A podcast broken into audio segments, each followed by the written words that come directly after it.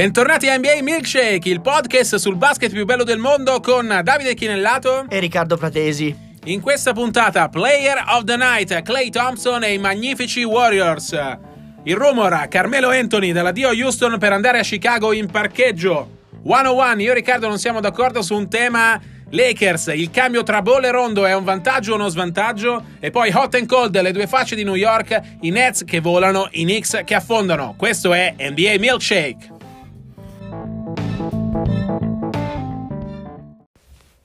Questo è Player of the Night, il giocatore della notte e non può essere Riccardo che Clay Thompson, 44 punti nella straripante vittoria di Golden State sui Lakers, 10 triple tentate, le prime 10 a bersaglio, record NBA eguagliato. Riccardo Clay ovviamente si conferma quel giocatore fenomenale eh, che è, in realtà è uno dei, degli star più sottovalutati dell'NBA Uh, se ne parlava inizio stagione per quel tiro da tre che non entrava. Beh, uh, Clay quest'anno ha già messo il nuovo record NBA di triple, 14 in una partita, e adesso quest'altro uh, meraviglioso primato. Ma io avevo cercato su social all'epoca di calmare tutti, eh, si diceva no, ma è nervoso perché a fine stagione gli scadrà il contratto. Quando conta, Clay ci sarà, il suo tiro ci sarà, è il giocatore forse più eh, nel bene o nel male, il giocatore più eh, sicuro per i Warriors, sai cosa aspettarti, magari non ti produrrà eh, quel, quella eccellenza continua come Curry o Durant, ma un giocatore che non tradisce mai, il suo tiro non tradisce mai. Io mi ricordo ancora che secondo me la, la dinastia dei Warriors è iniziata con quella sua straordinaria partita a Oklahoma City, quando per i capelli riprese una serie che i Warriors stavano perdendo proprio contro i Thunder di Kevin Durant. Eh, più ancora che Thompson, che strabilia ehm, da, da, dall'arco dei tre punti, ma ripeto, è una notizia relativa secondo me. Uh, comu- dobbiamo comunque prendere atto di quella che è la notizia. I Warriors hanno vinto 8 partite consecutive. Sono finalmente eh, diventati quelli che immaginavamo a inizio stagione. Sì, una metamorfosi evidente, Riccardo. Al di là delle 8 vittorie consecutive, ovviamente la la parte più uh, sotto i riflettori è il debutto di Marcus Cousins, prima partita da 8, seconda partita comunque positiva. Va notato però che tutti i Warriors hanno cambiato marcia nelle ultime partite. Uh, Steph Curry stava già giocando in modo fenomenale, Kevin Durant si conferma giocatore estremamente completo, Draymond Green finalmente ha un impatto anche sul lato offensivo del campo dopo essere uh, come al solito una liga difensiva. E poi c'è Clay che tra gli alti e bassi che non preoccupano nessuno, però insomma sta tirando fuori uh, la parte migliore del suo gioco in attacco. Uh, questi Warriors però con Cousins hanno dato l'impressione davvero di essere imbattibili. Ma è il solito discorso. Eh, su Cousins c'è da fare una premessa. Bravi Warriors a tenere a bada i suoi bollenti spiriti e a prendersi il loro tempo per farlo rientrare con grande calma anche dopo quelli che sarebbero stati i tempi tecnici di recupero di un infortunio al tendine d'Achille sinistro, quello che ha subito Bughi. A. B. È ovvio che la prima partita dopo un lungo infortunio sia la partita in cui il giocatore è più brillante. Eh, già stanotte stava meno brillante, ne seguiranno altri in cui probabilmente non sarà il meglio. È anche questo, non fatevi eh, prendere dalle emozioni del momento. Fa parte, è un classico del recupero di un giocatore reduce di un infortunio lungo, da una degenza particolarmente prolungata. Sui Warriors è il solito discorso che fossero un po' pigri, eh, leziosi e anche con uh, infastiditi alle prime difficoltà e con la mosca al naso come eh, hanno dim- ha dimostrato lo scazzo tra Durant e Green durante la stagione era abbastanza prevedibile, l'avevamo detto, ci limitiamo a ribadirlo, nel senso che è una squadra un pochino con la pancia piena. Per loro la stagione è probabilmente iniziata nel 2019 e eh, dai playoff eh, dovranno essere al meglio. È un cammino, se vogliamo, discutibile come rendimento, ma anche abbastanza normale, secondo me. E, e come avversari eh, devono temere soprattutto loro stessi l'autocombustione perché se guardate l'Ovest il valore medio assoluto è molto alto ma onestamente non si, vedono, non si vede un antagonista credibile al momento ai Warriors no Warriors decisamente os category come dicono al Tour de France Uh, fuori categoria per tutti, soprattutto se giocano così. Notavi il cambio di passo nel 2019, 8 vittorie consecutive tutte nel nuovo anno. eh, l'anno che si aprì, tra l'altro con la sconfitta in casa al supplementare contro, uh, contro Houston, che era stata però preceduta da uh, due vittorie. Quindi 10 successi Warriors nelle ultime 11 partite. Cousins ovviamente avrà tutto il tempo di integrarsi. La cosa che più colpisce dei Warriors è che ovviamente non stanno aspettando che Boogie torni al 100% per vincere, ma basta che Bughi sia al 40, 50%, 60%, che torni ad essere eh, quel giocatore che da loro quello che non hanno avuto eh, fino a questo momento. Cioè un, un, realizzatore in post basso, uno a cui dare palla quando servono due punti facili. È vero che l'NBA eh, di adesso sono eh, tre punti e schiacciati e Bughi è più magari un giocatore eh, offensivamente completo, non l'atleta più esplosivo uh, da sopra il ferro, non è un giocatore alla capela, ma sicuramente in attacco da una dimensione diversa ai Warriors. Le incognite in prospettiva per lui sono due, alla difesa, giocatore che può far fatica come mobilità laterale, non è mai stato appunto un grande atleta prima dell'infortunio, figurarsi ora. Eh, tende a andare anche un pochino sovrappeso, vediamo la sua etica del lavoro, come funzionerà in un contrattiere al minimo salariale. E poi c'è sempre eh, quella incognita caratteriale può esplodere da un momento all'altro. Io dico questo, da grande uh, critico di Boogie Cousins che ho seguito a Sacramento in prima persona, l'ho visto litigare con tutti, proprietario, allenatore, compagni di squadra, avversari, arbitri, tifosi propri, tifosi avversari. Eh, nel mio libro in 30 su 30 ho raccontato di tutto di più dietro le quinte.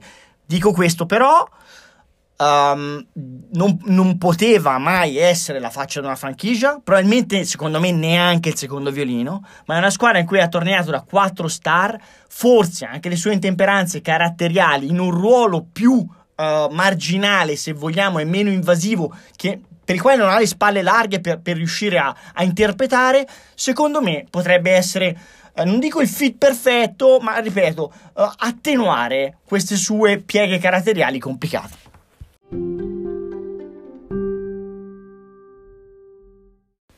Questo è il rumor, la voce della settimana non può essere che Carmelo Anthony ceduto ai Chicago Bulls.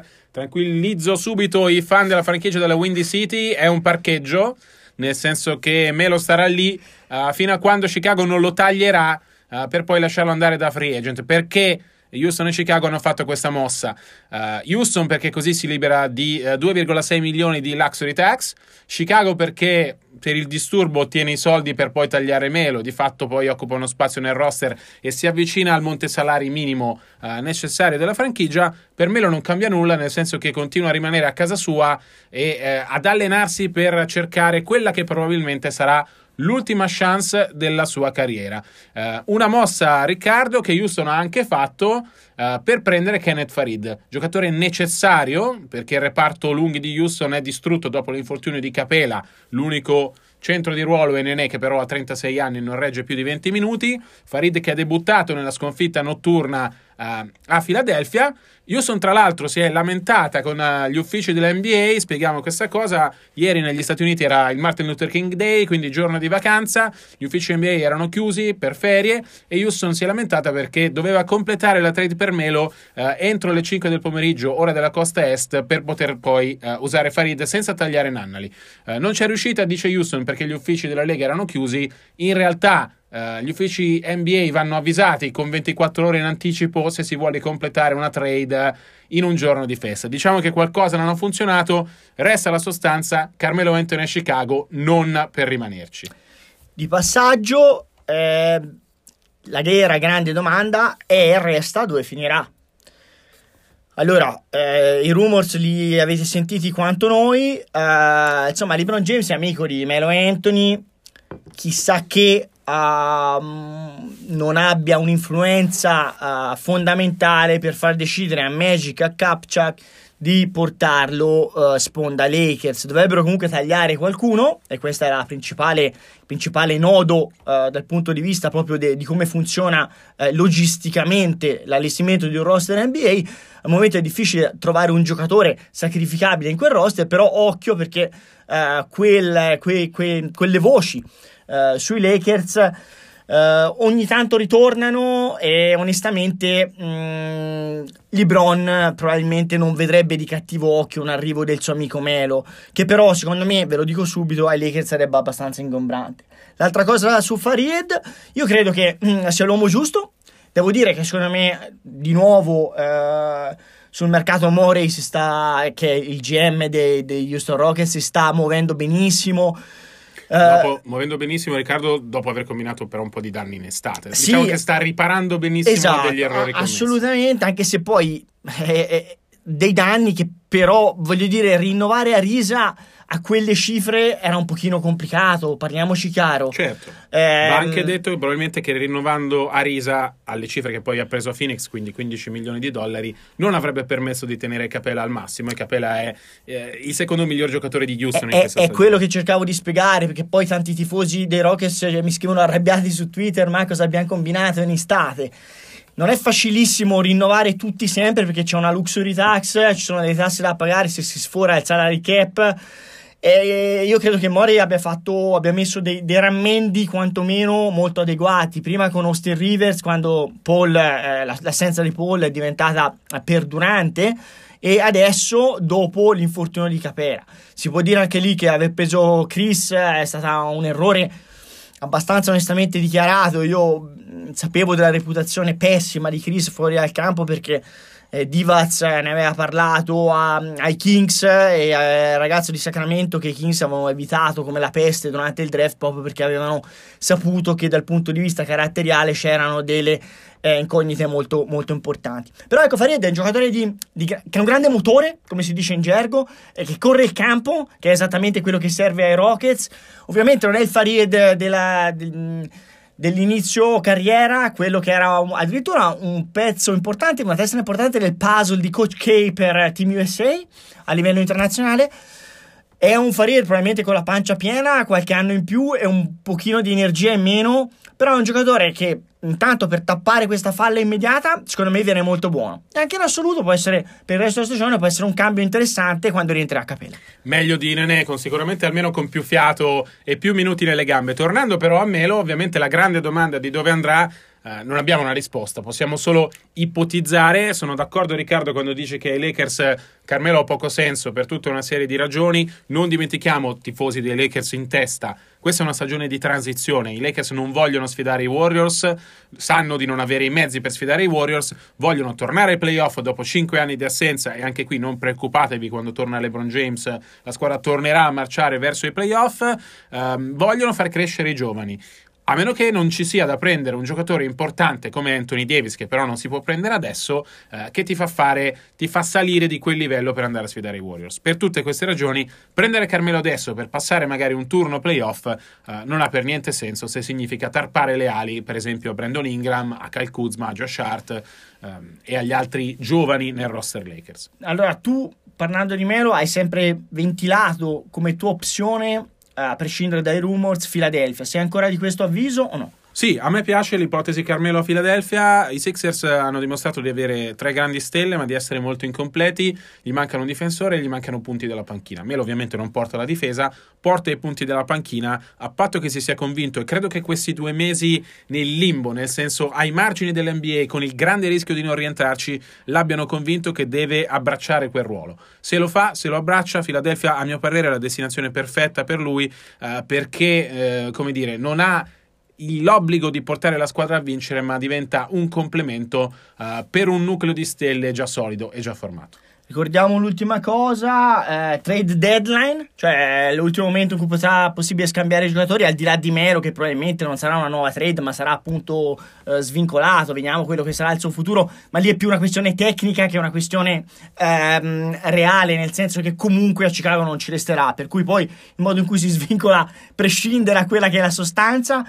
Eh, 6 febbraio, 7, 7 febbraio, 7 febbraio, 7 7 febbraio eh, ci siamo quasi fondamentalmente. Eh, chi sogna mh, mm, a casa, i vari tifosi che sognano quel tassello in più, ricordate per esempio, facciamo un breve, un breve eh, riassunto delle puntate precedenti, l'anno scorso Philadelphia fu bravissima in questa finestra di mercato, porto a casa Marco Bellinelli, fu porto a casa bravissima, Iasova. fu bravissima nella parte supplementare del mercato. In realtà il mercato chiuse, Philadelphia era incompleta proprio come adesso Esatto. e andò a prendere sul mercato degli svincolati che eh, mh, come dire, si infiammerà dopo la chiusura del mercato, andò a prendere Marco Bellinelli e Ersan Ilyasova, giocatori chiave per la serie di vittorie che hanno portato i Sixers a fare i playoff e soprattutto per passare il primo turno della postseason. Un paio di giocatori, poi chiudiamo il segmento, che potrebbero venire buoni guardando avanti, da trade o poi da svincolati. Io dico, per esempio, Ross di Orlando, se i Magic a un certo punto si rendessero conto di non poter inseguire più i playoff a est, e Jamal Crawford a ovest a Phoenix, insomma, Phoenix è una squadra in completo rebuilding. Esatto. Magari un veterano che dalla panchina porta punti a qualcuno potrebbe far comodo, o scambiato, o appunto magari a un certo punto col buyout de- dei Suns. Io terrei d'occhio anche Enes Kanter di New York, situazione in evoluzione, al di là dei problemi politici di Kanter, eh, non sta più avendo minuti e ha detto più volte che vuole giocare. I Knicks non glielo possono più far fare perché ovviamente hanno abbracciato la ricostruzione. Poi ci sono due lunghi che di cui probabilmente sentiremo parlare nella prossima estate. Davis è l'oggetto del desiderio di tutti, ma difficilmente si muoverà adesso.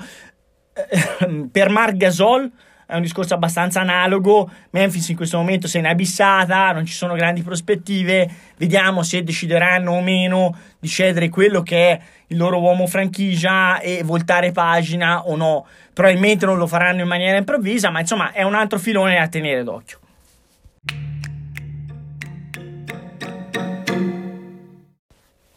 One on one, uno contro uno. Io e Riccardo non siamo d'accordo su un tema. Andiamo a Los Angeles, sponda Lakers, perché ci sarà eh, probabilmente già da giovedì questo cambio nel ruolo di point guard, cambio obbligato. Esce Lonzo Ball, infortunato, fuori dalle 4 alle 6 settimane per una grave distorsione alla caviglia eh, sinistra. Rientra, perché fuori ormai da oltre un mese, eh, Rajon Rondo ehm, che dovrà prendere in mano i Lakers anche da un punto di vista di leadership. E la domanda su cui siamo d'accordo, eh, su cui non siamo d'accordo, Riccardo, è eh, se i Lakers sono meglio o se sono peggio. Io ti dico subito la mia, per come stava giocando Lonzo Ball, nonostante eh, la mia ammirazione per Region Rondo, eh, devo dirti che nel cambio non ci guadagnano.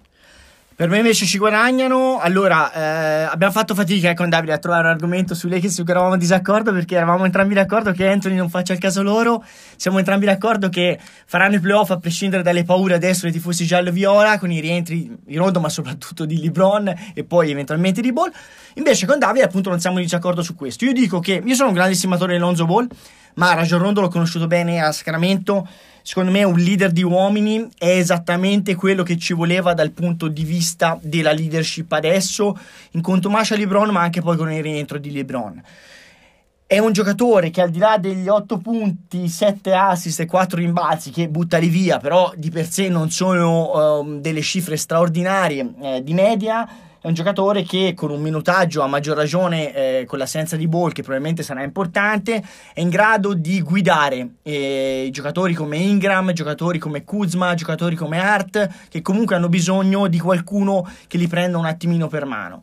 Um, ha dimostrato negli anni di non essere solo un grande solista a livello di agonista da, da partita, il famoso gamer, eh, Rondo è uno dei più grandi gamer NBA, un giocatore che alza il suo livello in base alle importanze della, della posta in pali, più la partita conta e più gioca bene, è una caratteristica dei campioni, ma anche un giocatore, devo dire, che fin dalla sua esperienza a Sacramento che ho vissuto mh, in prima persona, e mi raccontava Marco Bellinelli che per esempio è un giocatore che eh, con i suoi tiratori ha grandissimo dialogo, è un giocatore che ti mette come compagno nelle condizioni di dare il meglio dal punto di vista offensivo, da passatore, ma anche un giocatore che uh, prima ai Bulls e poi a New Orleans, nelle sue esperienze recenti, ha dimostrato con i giovani di avere un feeling particolare, di essere capaci di svilupparli, di fare anche da mentore, se vogliamo, fuori dal campo.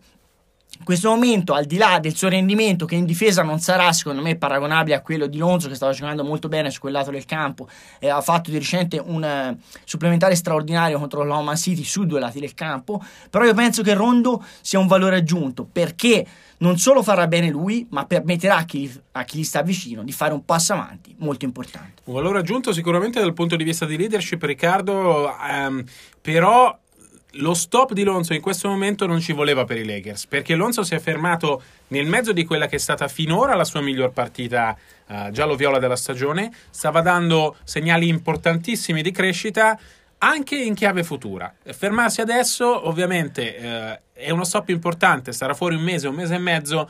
Uh, quando tornerà saremo nel pieno della, della, battaglia playoff che i Lakers probabilmente dovranno fare indipendentemente da LeBron, nel senso è vero che andranno sicuramente ai playoff, ma poi dovranno giocarsi le posizioni e il posizionamento sarà fondamentale per... Soprattutto è importante evitare i Warriors. Esatto. Lì bisognerà lavorare un filino anche di strategia, secondo me è brutto dirlo, gli americani spesso non lo fanno, sono un po' più ingenui noi furbastri italiani ma secondo me eh, converrà, a prescindere dal piazzamento finale, essere dall'altra parte. Diciamo, diciamo, che l'ottavo posto è un problema, significa eliminazione diretta al primo turno. Qualsiasi altro piazzamento con LeBron James uh, può portare i Lakers a pensare di passare il turno e sarebbe un successo strepitoso. Uh, tornando a Alonso, questo stop appunto non ci voleva e nel cambio non sono così sicuro che i Lakers ci guadagnino, proprio perché Alonso stava crescendo. In prospettiva futura è importante sviluppare Ron, uh, Alonso, è importante dargli Uh, le responsabilità che si stava prendendo e finalmente, a cui finalmente sembrava essere all'altezza, dopo aver faticato tanto per capire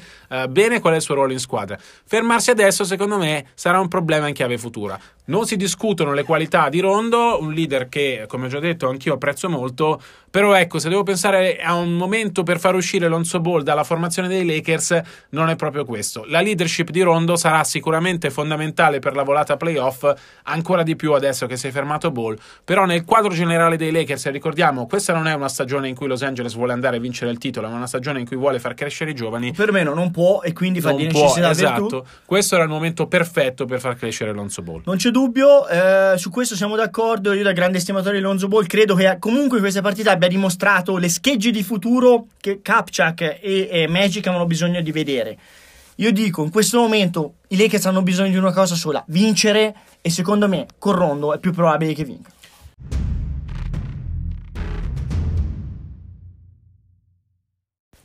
Questo è Hot and Cold, le squadre calde e fredde della settimana. Andiamo nella grande mela perché rimaniamo lì, di fatto. La squadra più calda, i Brooklyn Nets, la squadra più fredda, i New York Knicks. Cominciamo da Brooklyn, una volata, un cambio di marcia dal 7 dicembre in poi che ha portato i Nets ad essere una seria pretendente per i playoff. Addirittura a gennaio hanno il terzo miglior record NBA dopo i Warriors e dopo i Bucks. Un cambio di marcia netto che ha due volti a mio parere uno è quello di Spencer Dinwiddie, eh, candidato forte a questo punto al ruolo di sesto uomo dell'anno nonostante Lou Williams.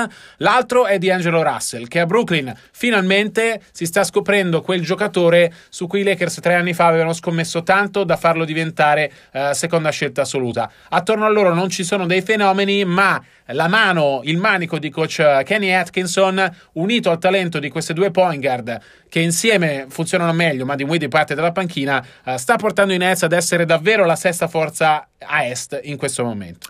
Allora, io um, riprendo l'analogia che ho utilizzato in 30 su 30 nel mio libro eh, tramite le mie fonti eh, da New York mi avevano parlato di un singolo alla volta per ricostruire i Nets. Per chi conosce il baseball sa che un singolo alla volta significa, diciamo, conquistare una base alla volta per arrivare poi a punti, senza cercare il fuoricampo, cioè, diciamo, la svolta improvvisa. Praticamente step by step, con grande calma, i Nets stanno cercando di ricostruire dalle ceneri dell'orrida trade fatta con i Boston, con i Boston Celtics allora. Um, secondo me questo loro rendimento ha una duplice valenza. A, che questo processo sta funzionando e che Atkinson secondo me è, è, è un ottimo allenatore, è la riprova, si sapeva, ma poi alla fine contano anche i risultati perché è facile tancare e poi dire che siamo tutti bravi, è chiaro che le aspettative e, e, e le pressioni sono diverse. La seconda è che l'Est però fa veramente fatica, cioè al di là delle prime 5 squadre, c'è veramente una voragine, non un buco, e quindi squadre che hanno un roster buono ma non buonissimo se coese, se ben allenate, possono inserirsi. Andiamo all'altra faccia di New York, quella triste, i Knicks. 10 vinte, 35 perse, 6 sconfitte di fila, compresa quella di ieri brutta contro i Thunder e quella meno brutta perché è arrivata all'ultimo tiro di Londra contro i Washington Wizards. Però ecco, una franchigia che fa davvero fatica in questo momento a vedere la luce in fondo al tunnel. L'unico giocatore uh, buono nel roster dei Knicks in questo momento è Kevin Knox, la promessa di un futuro migliore, aspettando sempre Kristaps Porzingis, che resta la faccia dei nuovi, dei nuovi Knicks, ma che ancora non si vede che uh, almeno per altre tre settimane non si saprà nulla. Un anno fermo per una lesione al ginocchio, però ecco, difficile essere tifosi dei Knicks in questo momento, forse in quello che è il momento più buio della storia di una franchigia che non vince niente da 46 anni ormai. Ma io non vedo proprio, cioè non vedo la prospettiva, stanno giocando dei ragazzi anche giovani ma che secondo me hanno dei limiti oggettivi e per cui non ha secondo me grandissimo senso puntare su di loro, parlo di Noah Volle, parlo di Mudiai, parlo dello stesso Trier, sono giocatori che hanno uh, delle qualità, uh, Mudiai è un giocatore insomma un grande, è un grande atleta, ehm, Volle è un giocatore che può fare il lavoro sporco sotto canestro, Trier è un realizzatore naturale, ma sono ragazzi che hanno una cosa che fanno bene o un talento, ma sono molto lontani dall'essere giocatori completi di primo livello NBA. L'unica pr- promessa vera, come dici tu, è eh, il ragazzo Knox da North Carolina, però ovviamente siamo a un rendimento in altalena come è normale per un, per un, rookie, specialmente un rookie messo sotto le grandi luci della ribalta de, de, della Big Apple di New York però ecco, si fa fatica, specialmente pensando che il giocatore più buono, Porzingis, bene o male, è un mistero e resta un mistero non solo il suo presente, ma anche il suo futuro. Io ho parlato a lungo con entrambi a Londra, con, Porzing- con uh, Knox ovviamente e con uh, Coach Fitzdale. Uh, in Knox ho trovato l'ingenuità di un ragazzo di 19 anni che si affaccia all'NBA con tanta voglia di sfondare. In Fitzdale la determinazione di un coach che sa di giocarsi molto. Uh, una cosa è chiara, che New York non ha la fretta che aveva nel passato in questo rebuilding plan. È chiaro però che una stagione come questa è estremamente negativa, uh, deve passare per forza per una delle prime tre scelte al prossimo draft per passare al livello successivo. Il sogno velato di prendere Kevin Durant, ma probabilmente è destinato a rimanere tale, perché New York in questo momento non può attivare un grande free agent nonostante sia Ti New faccio York. l'ultima domanda che è proprio questa, può questo rendimento, e poi chiudiamo la puntata odierna, può questo rendimento negativo di questa, di questa stagione essere un deterrente per i prossimi free agent o una piazza come New York attrae indipendentemente da quelli che sono i risultati del momento? Abbiamo visto nel passato che una piazza come New York non attrae indipendentemente dai risultati. Porzingis è, come dire, un incentivo a firmare, ma secondo me dovrebbero farlo vedere quest'anno, eh, in quello che resta della stagione, per far capire che è ancora la superstar che era quando si è fermato ormai, ormai oltre un anno fa. Non vedo altri motivi per cui un grande free agent debba firmare con New York quest'estate.